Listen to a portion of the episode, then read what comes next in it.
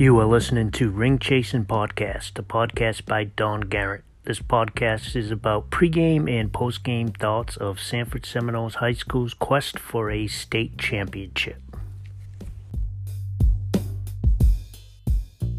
Great game to start off the year against a very good Riverview team out of Sarasota, pulling out the W thirty-five to six. After this break, we're going to dive a little into the game. So let's start off talking about the scoring in the game. So the first score came after a Cam Moore interception. He brought it down to the three-yard line, and Goldie Lawrence ran it into the end zone for a seven to nothing lead. The second score came on a Luke Rucker T D pass, a twenty-five-yard touchdown throw to Michael Key.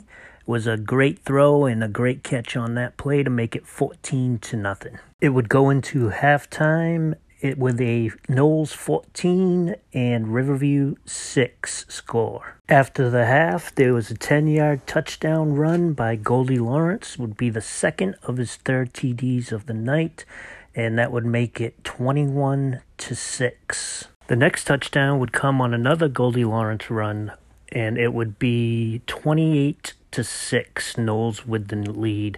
The theme of the night was in red zone offense. Uh, Goldie Lawrence was doing the Wildcat and got three T Ds on the night.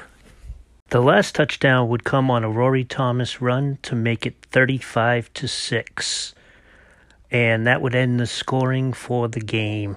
The offense had a great night, and it showed to me, like last year, we're going to have a balanced offense. There was a lot of running and passing, uh, the uh, rotation on the quarterbacks, and I'll get into that a little after we talk about the defense. I want to talk a little about the rotating in of the two quarterbacks, uh, Luke and Carson, but uh, uh, one thing I wanted to talk about, too, is Rory Thomas had a great night with uh, a lot of long runs.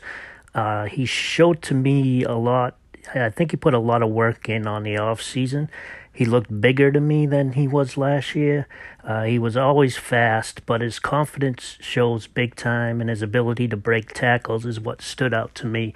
So give him props for putting in a lot of work on the off season. He was good last year, but looks like he's going to be even better this year. One thing about the running back room for the Knowles, they pride themselves, like on last year, they had a deep rotation of running backs, and it looks like it's going to be like that this year too. Rory Thomas did a lot of the work in that game, but Trey Clark also had a great game, and Tyrone Williams Junior came in in the fourth quarter and showed that he's just as good as all the other running backs. So this group, it looks like it's very deep this year, like it was last year, and they keep uh, running backs keep leaving, and then they fill those spots with just as good running backs. So it's a testament to the coaching staff. And the scary thing about it, don't tell the other teams, it's just between you and me, that running back room isn't at full strength yet. When it is at full strength, there's going to be no rest for the defenses because they're going to be fresh running backs every play. So it's something to look forward to. As far as the receivers, we know Goldie had as one of the best receivers in the state. Uh, he did a lot of damage with his running this game, but also who had a T D was Michael Key. If you saw Michael Key in seven versus sevens, you'd know that he's a great uh, receiver as far as his hands and as far as getting into the end zone. So going to see a lot from him this year as well.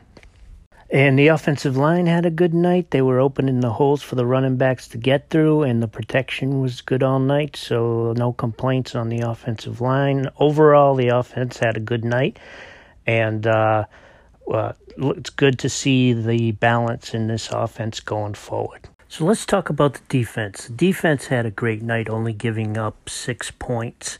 And those six points came off basically two plays where Riverview had good field position and then went down the sideline twice. Uh, one was a, a long pass that was complete. The other was a touchdown.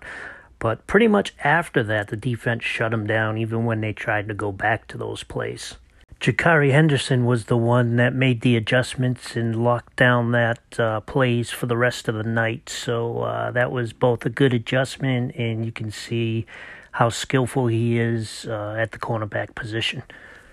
And because of the defense, that's how we got our first touchdown. So Cam Moore, U C F commit, uh, was the one that got the interception and ran it down uh, so in the red zone so we could get the first score. But Cam Moore uh, shows uh, his, his biggest strength is his football I Q.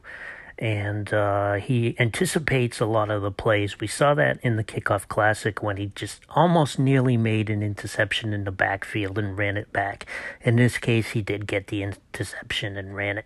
So uh, Cam Moore, uh, you're going to see a lot of uh, his uh, football I Q during the rest of the season, and he's able to anticipate when the offense is doing different things because of it. And Marshall commit Anthony Dunn Junior had a great night. He had many key stops. Uh, he stuffed uh, Riverview's run to cause a turnover on downs. He had many tackles for a loss and an interception. So he had a great night. And another one I want to give a shout out to who had a lot of good stops was Lucas Fonseca. That was uh, from the linebacker spot. Uh, he also had a good game. And I apologize if I missed anyone on defense. I'm going from memory, so if I didn't get everyone, I apologize for that. But the defense uh, had a good game, and uh, like they have been the past couple years, so should be good going forward. Okay, now I want to talk about the quarterback rotation. And uh, sitting up near the press box, I get to hear a lot of the things that the fans are saying. And I want to kind of clear up a little misconception. Uh, we were rotating in two quarterbacks, so Luke Rucker and Carson Sikero-Slasky. And normally when a team has a quarterback rotation, they use two, two quarterbacks because they don't have one that can do everything. There's an old saying in football that if you have two quarterbacks, you have none. And that's just not the case in this situation, and I want to explain a little why. So let's look at Luke Rucker. He transferred in from Oviedo. He is the ranked number two pro-style quarterback for the class of twenty twenty-three in all of Florida and twenty-eighth in the nation. He was coming off a two thousand yard passing last year. And the second quarterback, Carson Sikero-Slasky, is ranked number six pro-style quarterback in all of Florida and number sixty-seven in the nation. So as you can see, each quarterback could start on any team. We just happen to have two. That's a great problem to have for this coaching staff. So I don't know how it's going to shape up going forward. Uh, but Eric Lodge is basically, if you look at this coaching staff from top to bottom, uh, is one of the best coaching staff, staffs in Florida. So uh, it's going to be interesting for me to see how they juggle the quarterbacks going forward. But it's a great problem to have. Like everything else, there's no perfect game. Now is, comes the time that I'm going to talk about uh, a lot of the things that we're going to need to clean up. And one thing I want to do before I talk about that is, uh, for anyone who hasn't been listening to this podcast, uh, there's a rule I go by mainly because this is high school sports. Uh, when I do the college, when I do the pros, uh, I'll, I'll talk a little different. But at the high school level, there's one rule that I have when I'm talking about mistakes and about things that need to be cleaned up.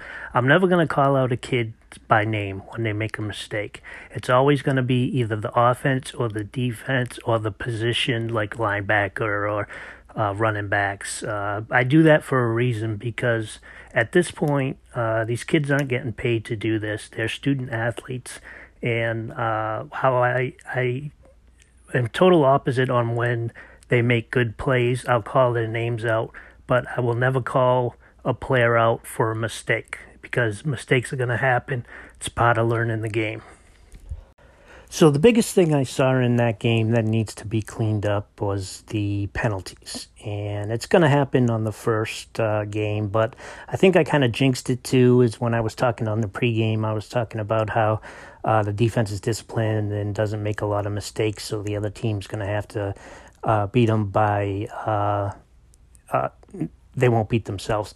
Uh, in this case, there was a couple of mistakes that happened on both sides of the ball, so it, it wasn't regulated to the defense or the offense, but there was a lot of bad penalties that would back us up when uh, we were on the verge of either stopping them or on the verge of uh, getting some good field position. And uh, there was a string of like four or three or four in a row that backed us up and backed us up and backed us up. So that's the biggest thing that I see from this game that we're going to have to clean up is the penalties. And like I said, uh, that's going to happen in the first game. So all in all, this was a great game, and uh, I give props to the players for. Uh, Riverview is uh, not a a bad team. They're an excellent team, and if they only beat, they only lost to Osceola by three points, or they would have been in the championship game with us last year. So uh, they have a great team. Their quarterback came from I M G uh, that they were using most of the night. So it was a very talented team that uh, we ended up beating uh, and routing, actually. So uh, it was a good game by all. But the biggest thing we got to clean up is the penalties.